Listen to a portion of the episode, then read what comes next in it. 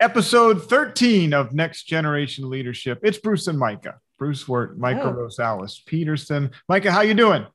I'm doing well. How are you today? I am um, just busy as ever. And I know, it's just uh, our lives. But I'm excited. You know, the last episode, which we haven't really promoted yet, I'll have to get that up on LinkedIn, social media. We talked about the light at the end of the tunnel with the mm-hmm. vaccines, and uh, hopefully, and we saw the see, recently the C D C guidelines on masks outside were officially. Mm-hmm. I was never really a mask person while I was out on my own, but anyway. Uh, yeah, we're we officially getting back to normal. Um, so we have Bita Milanian. I, I want to get her last name right. I feel like I'm getting it wrong, so we'll ask her to get it right for us. Um, she's the S V P of Ribbon. Yeah. Um, she's also the co-founder of the Alliance of Channel Women. So we are going to just pick her brain a little bit. Um, and I will get her last name correct because A C W. I hate when people make, yeah. A C W, one of my favorite organizations ever, started out as Women in the Channel. I am very excited to talk to her, and we will do that right after this break from Telesystem and our other very, very key sponsors. In a world where businesses are striving to adapt, connect, and evolve, we're here to bring you more. More freedom to work how and where you want while keeping employees connected, productive, and engaged. More flexibility to customize solutions to tailor a simple, more agile network. And more security for an evolving cyber landscape with around-the-clock access to hands-on technical support. It's time to explore more. Okay, welcome back. Next Generation Leadership. Bruce, Mayka, and Mayka, we have today one of the all-time great women of our industry. She's a powerhouse. She's done so much to help for the advancement of women in this industry and women across the world. Tell us who we have. Yes, we have Bita. I'm so happy that you're here. The S V P of Global Marketing at Ribbon Communications. She is one of the co-founders of Alliance of Channel Women. She's an award winner. Everyone knows who she is in this space. And we're yeah. so excited to have you here and get to chat with you. So thank you. Thank you. It's such an honor and pleasure to be here. I haven't done one of these in such a long time. And what better team and group and organization than Alliance of Channel Women, where my heart is forever and ever, ever since it got started. Yes, that's awesome. Yeah, Mayka, before you get into your questions, I just want to talk about A C W for a second, because I met Nancy Ridge, man, it had to be almost ten years ago. I had a very, at the place I was working at the time, I had a team of almost all women channel managers. And Nancy uh, really loved that, that I was taking, making an effort to really develop these women and make them the next superstars of the industry. And we just hit it off and we connected. And I, I became aware of what was then Women in the Channel. And I cannot say enough for what the organization that you helped start has done for so many women in this industry. And every time that we make a hire, that's that's a female, we always, it's it's like one of those, I recommend that you join, but it's really like a soft requirement, because I think there's just so much, not just in terms of being part of the organization, but the power of the networking and the access to Absolutely. Great minds. So from my heart, thank you for what you've done. Thank you. Um, I, I owe it all to women like Nancy, like Hilary Gatta, and so many others who came together um, back then to start this wonderful organization. And I'm so excited and so thrilled to see Uh, the path it has taken, and to see so many new faces and new powerhouses joining forces and kind of um, taking over what we started originally and making it better and more impactful for the community. So it's really lovely to see this um, progress. Yeah. Yeah. I mean, just talking a little bit about that too, like, how does it feel for you to see that your, your baby, right, is, mm-hmm. is grown into this big thing? You know, how, how does that feel as one of the pioneers that created this? It feels wonderful. You know, first of all, you know, Channel Partners was a wonderful partner to us. And it's a great example of how um, an established organization or, or an, a successful individual or anyone in a position of power or um, cl- who has clout can help another organization or individual um, really empower them and see the potential in them. And that's that's what happened, you know, with Channel Partners Conference. That's where, you know, they really saw the the need for something like Women in the Channel at the time, and now I C W, to really nourish the group and really give us the the forum to bring all these wonderful uh, women and, uh, you know, as well as men who supported the group to come together. So it's really uplifting and really inspiring. And it's a great example of an organization that can become fruitful and become successful with the help of others, while everybody within the organization works hard and stays on mission. Most definitely. And, you know, even you, you're a powerhouse in the space. And I, I look up to women like you so much. Um, and you've had twenty years of marketing experience, communication experience of different companies as well. So, I mean, can you walk us a little bit through that journey? Like, where did you begin and, you know, Sure. where you are now?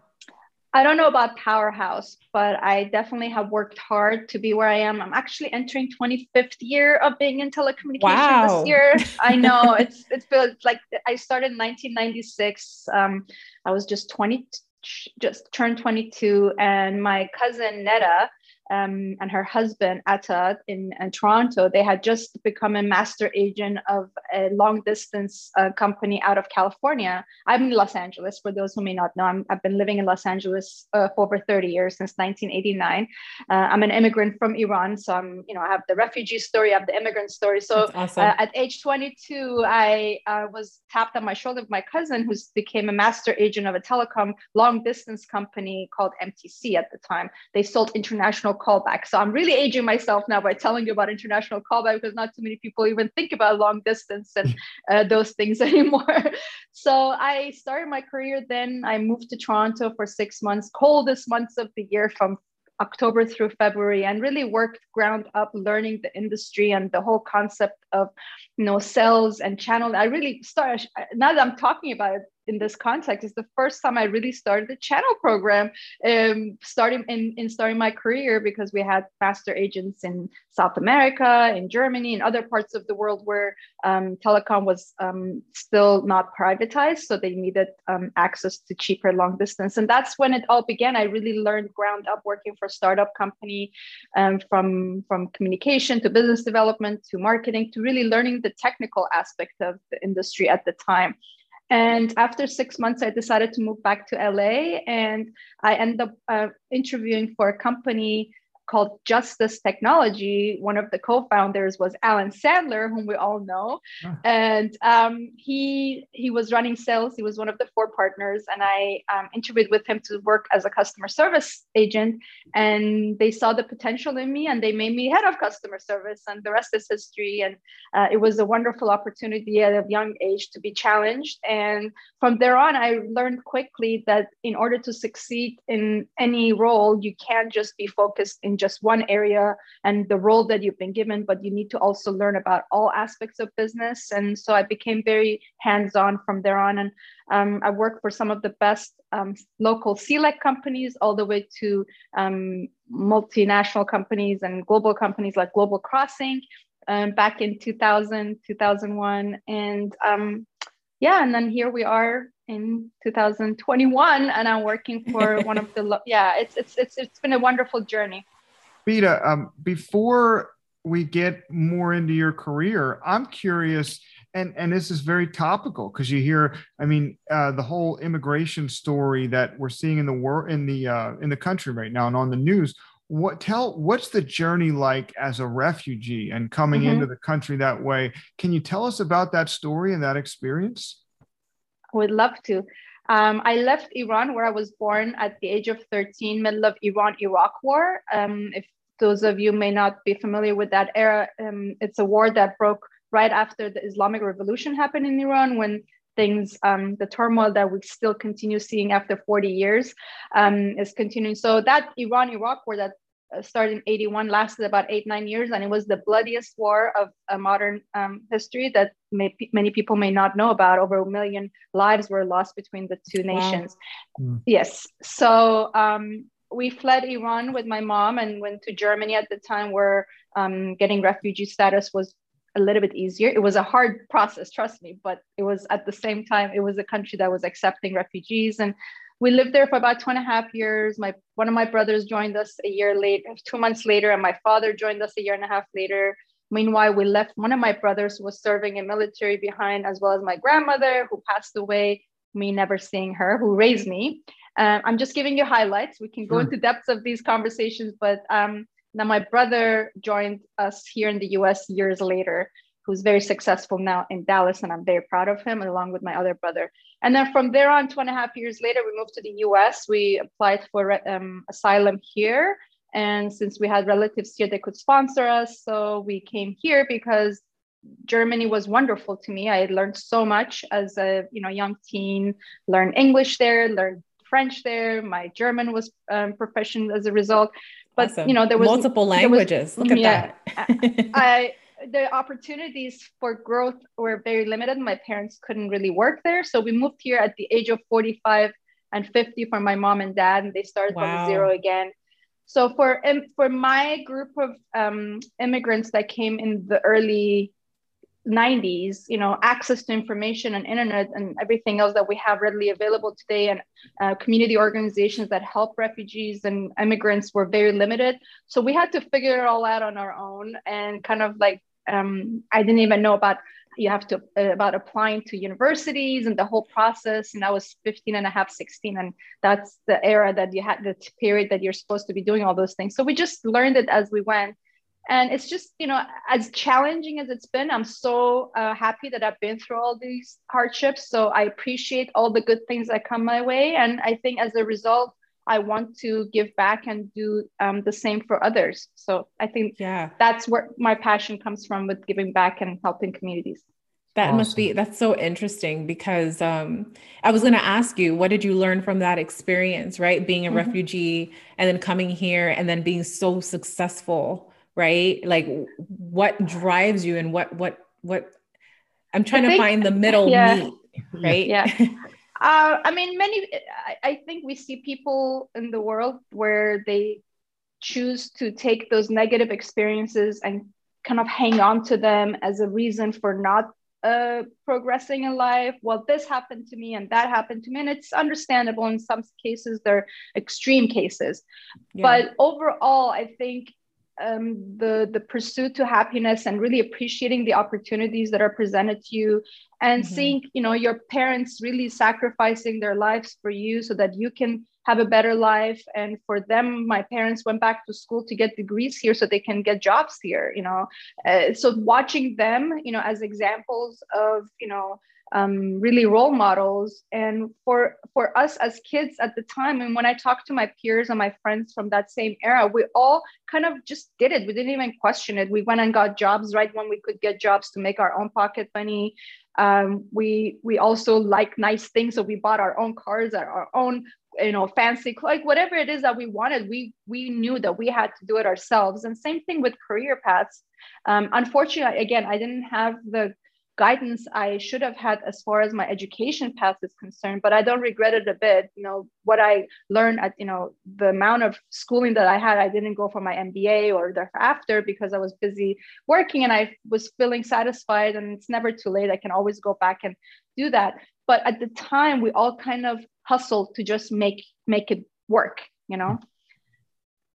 That's a good point. Um, you know, I, we're similar because I have immigrant parents as mm-hmm. well, you know, and they taught me that you have to work very hard for what you want, you know, and, mm-hmm. and don't ever take no for an answer. They had to fight their way. They came from extreme poverty, mm-hmm. like un- unimaginable poverty. So, mm-hmm. um, so I kind of understand there. Um, one thing with you is that you, you were able to travel the world, right? Mm-hmm. I feel like that's your story, being everywhere. Mm-hmm. And, and with your career, you were able to also travel as well. Is that, is that why you created Bita's Chicken? B- Bita's Chicken.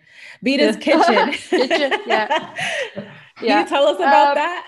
Yeah. Bita Ki- Bita's Kitchen um, is the, is a combination of things. Yes. I, I've always been a foodie. I love, you know, and it's part of my travels. I got to experience all these amazing cuisines around the world. I've always also been lucky enough to have lots of chef friends as my, you know, brothers and sisters to hang out with and just cook together with.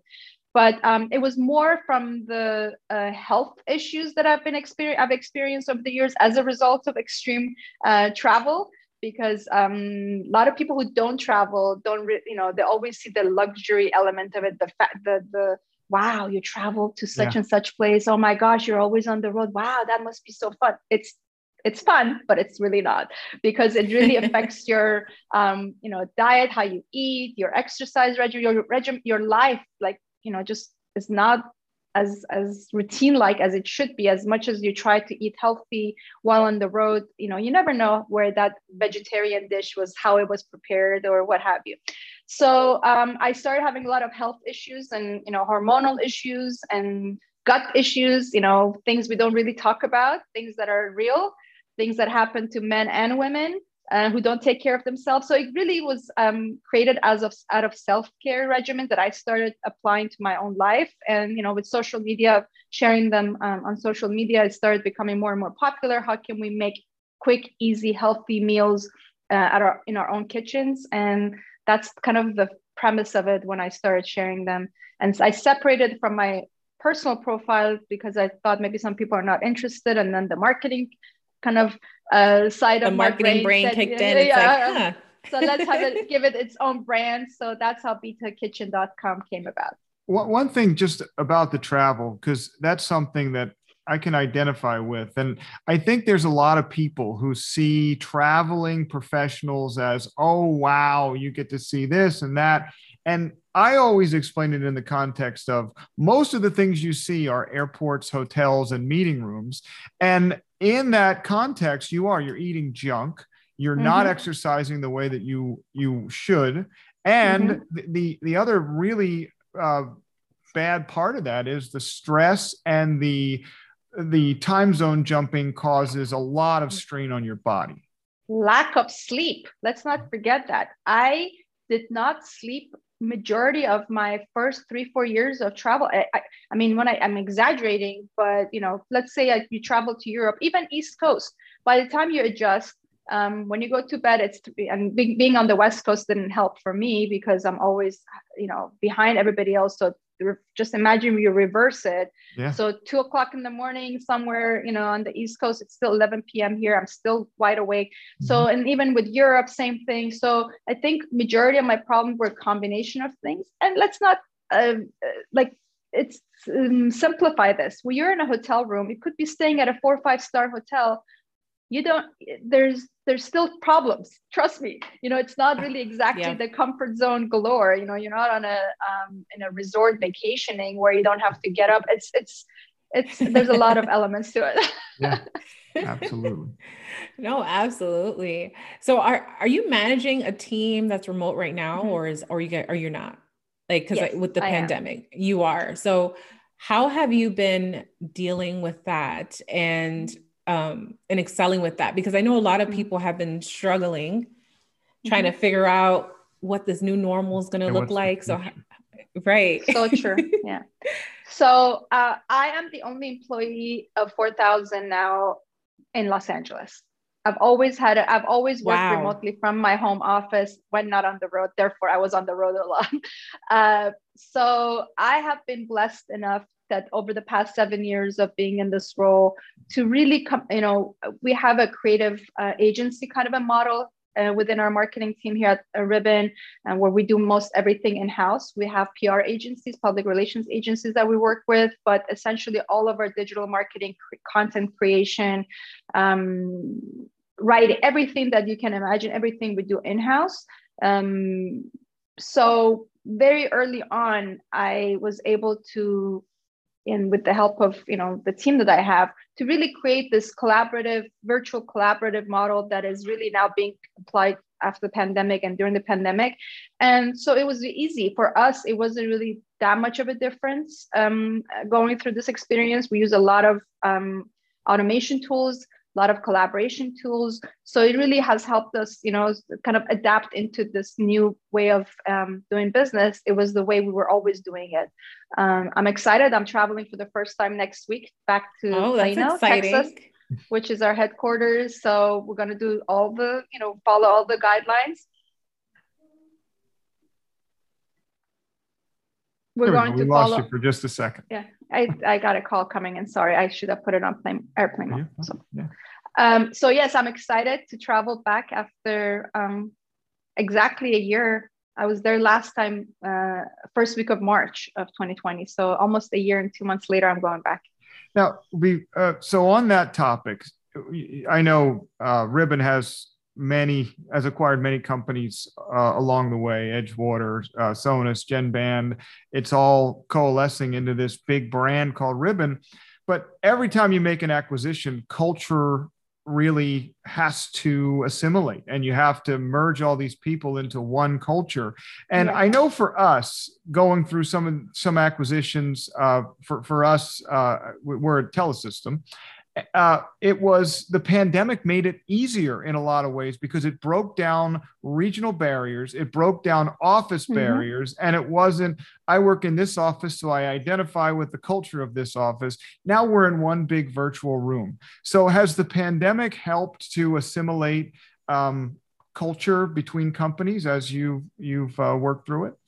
Very good question. And um, our last, uh, most recent acquisition was the E C I Telecom acquisition, which is an Israeli-based company. A majority of our colleagues are based in Israel and uh, other parts of Europe uh, didn't have a presence in the U S. So yes, culture uh, integration is a very key element of every transaction, whether you're uh, both in the U S or other parts of the world. So our C E O, uh, whose name is also Bruce. I have many Bruces in my life. My husband is Bruce. My C E O is Bruce. My two doctors are Bruce. So Bruce, the great so name. C E O. Yes, it is. And my my grand my fourth grandson, they, his middle name is Bruce. So we've got lots of Bruce. So Bruce, my C E O, he came on board um, right around the acquisition. So he's had a, you know had to figure this out. How do we integrate these two great companies together while going through a pandemic? So. Uh, I think the virtual um, meetings and collaborations actually has been a positive because we've met more, we are meeting more regularly than we would have otherwise. Uh, we probably wouldn't have traveled as much uh, to see each other as much as we've been doing it pers- uh, face-to-face here on Zoom or uh, Teams or whatever platform we're using. Uh, it has been challenging, but it also, I think, because we have been talking more frequently by force in some way, shape, or form, because we were all, you know, had to talk to each other. That's yeah. the only way to do it. It's actually um, expedited it. But now, you know, with things getting somewhat back to normal in some parts of the world, I think it's important for us to eventually have those in-person gatherings and yeah. um, conversations to really uh, seal this bond that we have created, make it even stronger. But it, it, it really, to your point, I think, the pandemic has actually helped bring companies together and make us less regionalized.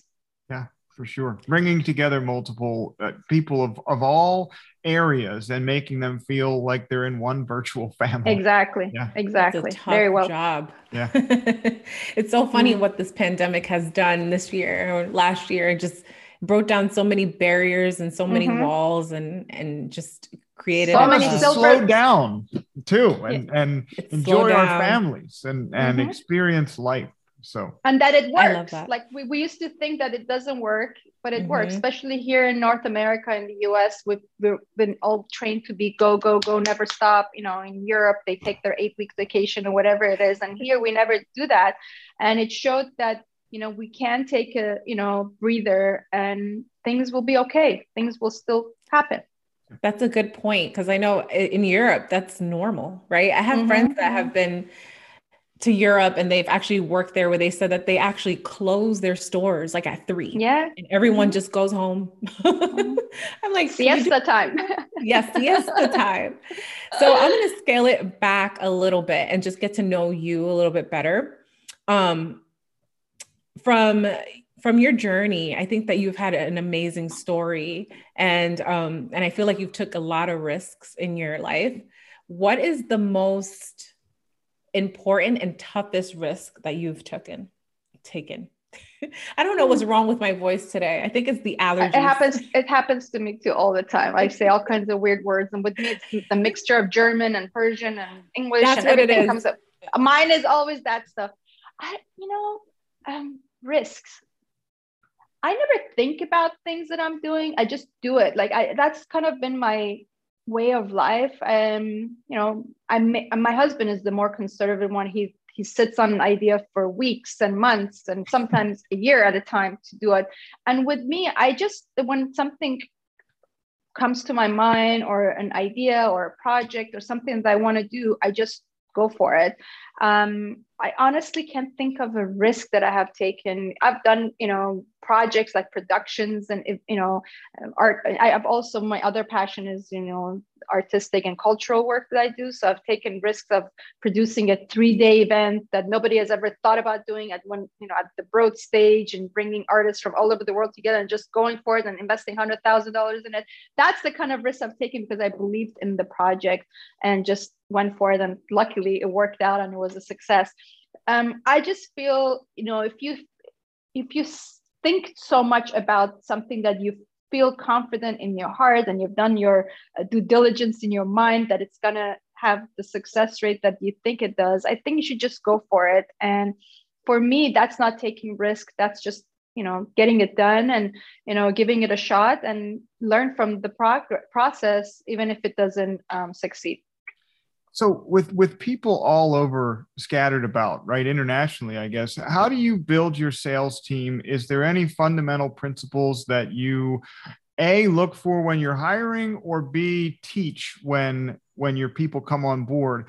For me personally, I look for purpose and, you know, some sense of having passion that's mixed in with your purpose, and then uh, pliability. I, I, I'll skip the sermon on the five Ps, but pliability meaning once you get here, we want you to stay true to yourself, but, but be pliable to the way we want you to do things. So how do you do that with your team uh, being so big and across so many functional areas? Um, I haven't hired any um, sales team members in a long time, but when I did, um, I think passion is uh, supersedes um, skill sets in so many ways. Um, obviously, if you don't have the skill sets, you probably most likely are not applying for the job. I just was in a clubhouse room where we talked about the specific exact topic where everybody came and shared their um, mindset, whether passion is more important or, or skill set. I think if you're not committed to what it is that you're trying to do in whatever um, walks of life that you're in, or whatever um, thing that is in your way, if you're not really driven or believe in it, that it's something that you want to succeed in, then you are doing yourself first and foremost a disservice to even engaging yourself, because you're wasting your time at the end of the day, right? Never mind everybody else involved. So Um, hopefully the individual that we're uh, interviewing, whatever role it is, they're honest with themselves first and then with you.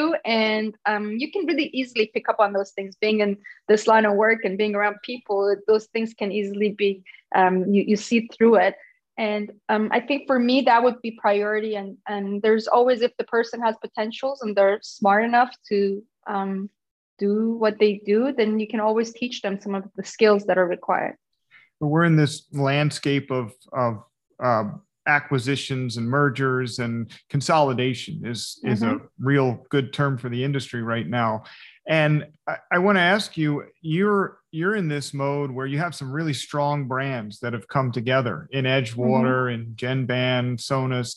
How do you overcome the bias that your customers have towards the name that they've spit out for, mm-hmm. you know, ten mm-hmm. or twenty years? There's Genban customers that are probably not going to easily say Ribbon until you beat it mm-hmm. into their head. So what's yeah. been your strategy for getting that Ribbon name to be the, the name that people roll off their tongue?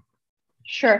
So it's been four years since we've um, rebranded um, to Ribbon. I was lucky enough to be part of the um, small team that uh, worked on this rebrand together with Patrick Joggers, my C M O, and the two C E Os at the time, um, David Walsh, Walsh and um, Ray Dolan. So we were essentially the team that, you know, had to come up with the name, and we worked with an agency, and it was one of the best experiences career-wise, um, chapters in my career that I can uh, refer to. And we did a lot of um, all the questions that you're asking. We did a lot of um, those kinds of research and how do we make this work? And then once the name was selected in two thousand seventeen and we rang the bell at NASDAQ and announced the new ticker being R B B N, all that good stuff, um, that's when the real work began.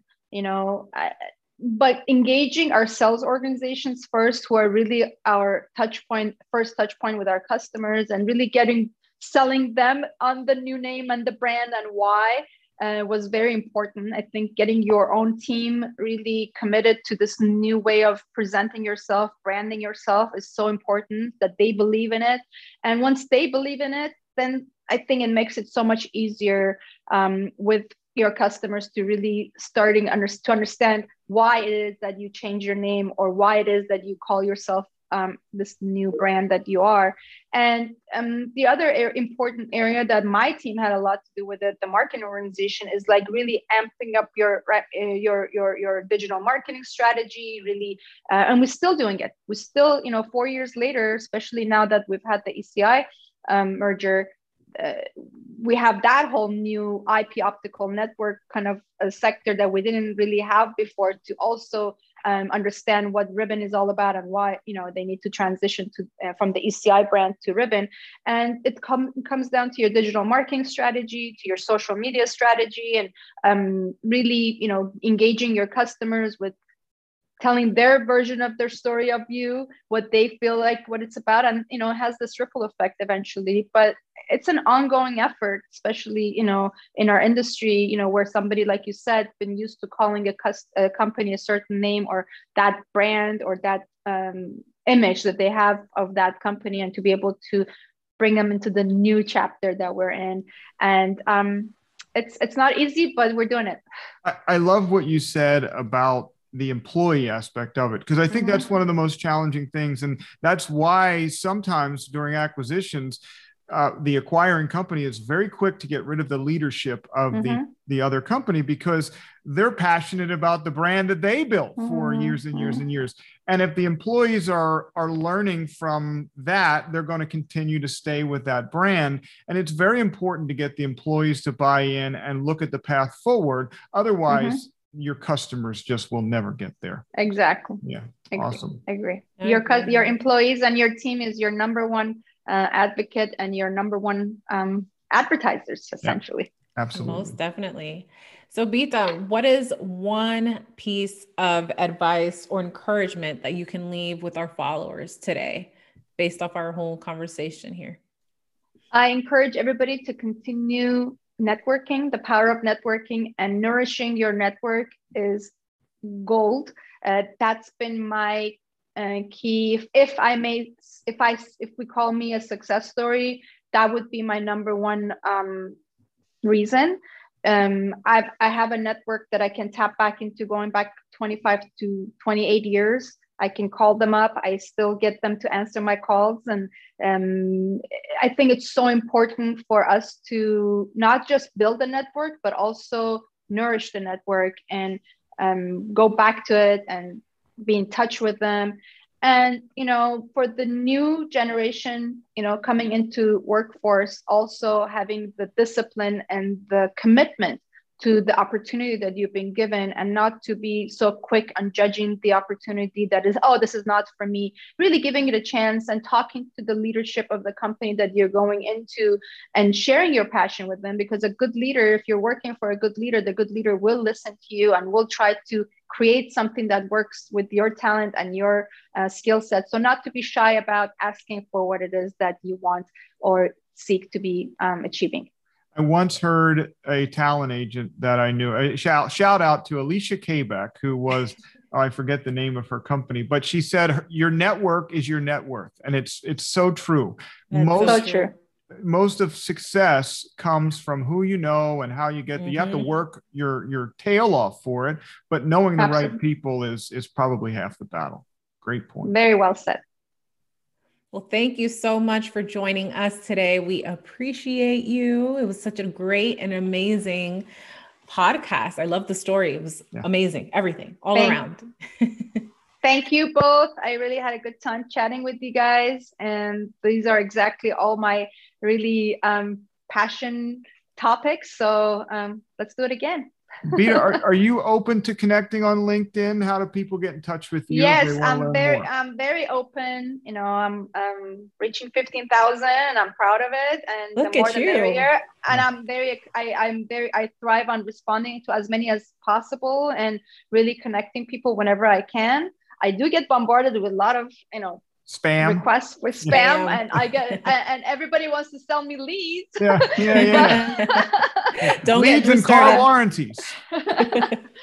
But joking aside, yes, I'm very much open to it. Um, also on other social media platforms, I'm very active on Instagram, and let's not forget Bita's Kitchen. So yeah. uh, let's connect, and whatever I can do to help others succeed, it's basically helping our global community succeed. So what better way uh, than um, living in a world where everybody can support one another to be happy and joyful and create, because we all benefit from it. Love it. Awesome. Bita Milanian, very, very happy to have you right here on Next Generation Leadership. We appreciate your time and your advice. And I always say, if it just helps one person out of the thousands that listen to this show, then we did our jobs. We did our jobs. Bita, thank you thank so much you. for being with us. For everybody thank else, you. we'll be back on the other side after you listen to a few of our friends. In a world where businesses are striving to adapt, connect, and evolve, we're here to bring you more. More freedom to work how and where you want while keeping employees connected, productive, and engaged. More flexibility to customize solutions to tailor a simple, more agile network. And more security for an evolving cyber landscape with around-the-clock access to hands-on technical support. It's time to explore more.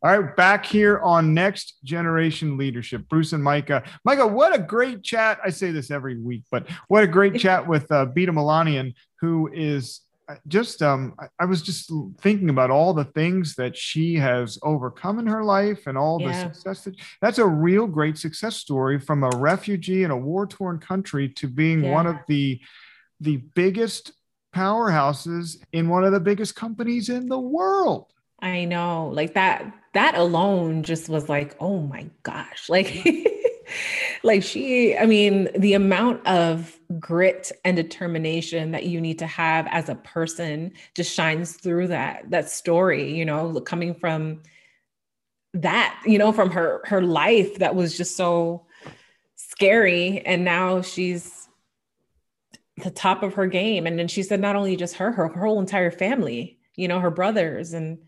You know what I worry awesome. about, um, it, just personal story for our audience here. You know, I grew up at very in a very tough area. Uh, we didn't have a lot of money, and I, I've I've told that story before a little bit. And you know, you had a similar walk, and you know, everybody faces their own challenges in in their own context. And I worry. See, my kids don't have that, at least right now, they they don't have that struggle that they that that we had to deal with. These kids are spoiled. Yeah, yeah, yeah. So I hope that they don't take things for granted. Like, I know growing up, I saw people, I, I knew people that had way mm-hmm. more than I had, and they did take some things in life for granted, and they didn't reach the same success. Like mm-hmm. I see there's a lot of successful people that came from nothing because they worked their way very through. hard. So um, something to That's, chew on, something to that chew is an on. Interesting topic. That might be a, a podcast topic, because that is true. How, how do you, how do you raise kids to continue being determined and, and pushing forward rather Next than week? being Yeah, we should do that. That's good. That's a good one, because my husband and I were talking about that too, because my husband grew up woof, worse than me. And he yeah. always looks at our kids and he's like, these kids are entitled. These kids get everything they want. I didn't get any of this. I had to wear the same shoe for a year. Yeah. Well, mine came from like my uncle. yeah.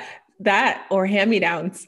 And then the kids all make fun of me for having, uh, yep. for having, you know, beat crappy sneakers with a bad brand. Uh, anyway. All right. That's well, okay. we'll, we'll have to chew on that. So uh, we'll come at you next week with that. Who's our next guest in a few weeks? Yeah. So we have Jumaane Williams, the public advocate of New York City. Awesome. Oh yeah. God, I can't wait for that one, because I really want to hear how he managed through COVID and managing yeah. the city through COVID. And then we have Teresa Caragol, who's the founder of Achieve Unite. So she'll be on as well. You are just the uh, the the best guest finder in the world. Uh, the, listen, it's the marketing brain. It's like, who can I get? Yeah, like, I, I've um I've I've not done any of these guests that we've brought to you for any of these episodes. So we do, it's very much Stop. a team effort in, in yes. terms of what we produce here, but I, Mayka gets all the credit on the guests, and she's always looking for somebody. And I hope you appreciate it. All of you out there that, that give us great feedback. Thank you for everybody that sends me LinkedIn messages about loving the podcast. I don't get to respond to all of them, but, but I do appreciate it. And uh, keep supporting. Keep supporting just by listening. It's free. It's free. Leave us a rating on iTunes. That's free too. It just takes two seconds. Two yes. seconds. All right, Mayka. Any any uh, anything else before we hit the road?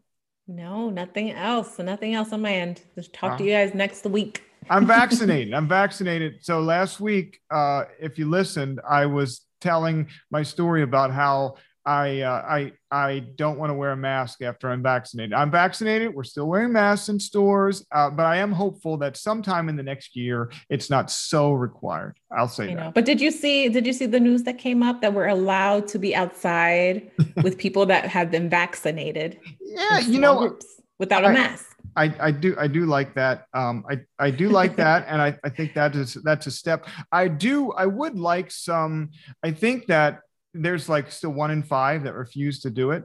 If those twenty percent knew that there was a reward down the line besides just the end of the pandemic, which you'd think that that would be enough of a reward.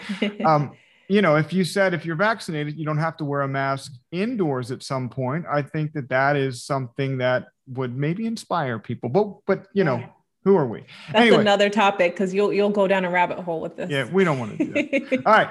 Uh, for uh, Mayka Rosales-Peterson, I'm Bruce Wirt. Don't listen to any advice we give on masks, because who are we? Don't do it. Talk to you next week. Bye. In a world where businesses are striving to adapt, connect, and evolve, we're here to bring you more.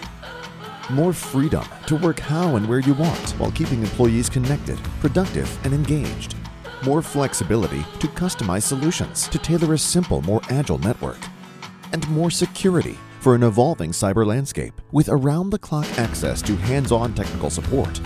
It's time to explore more.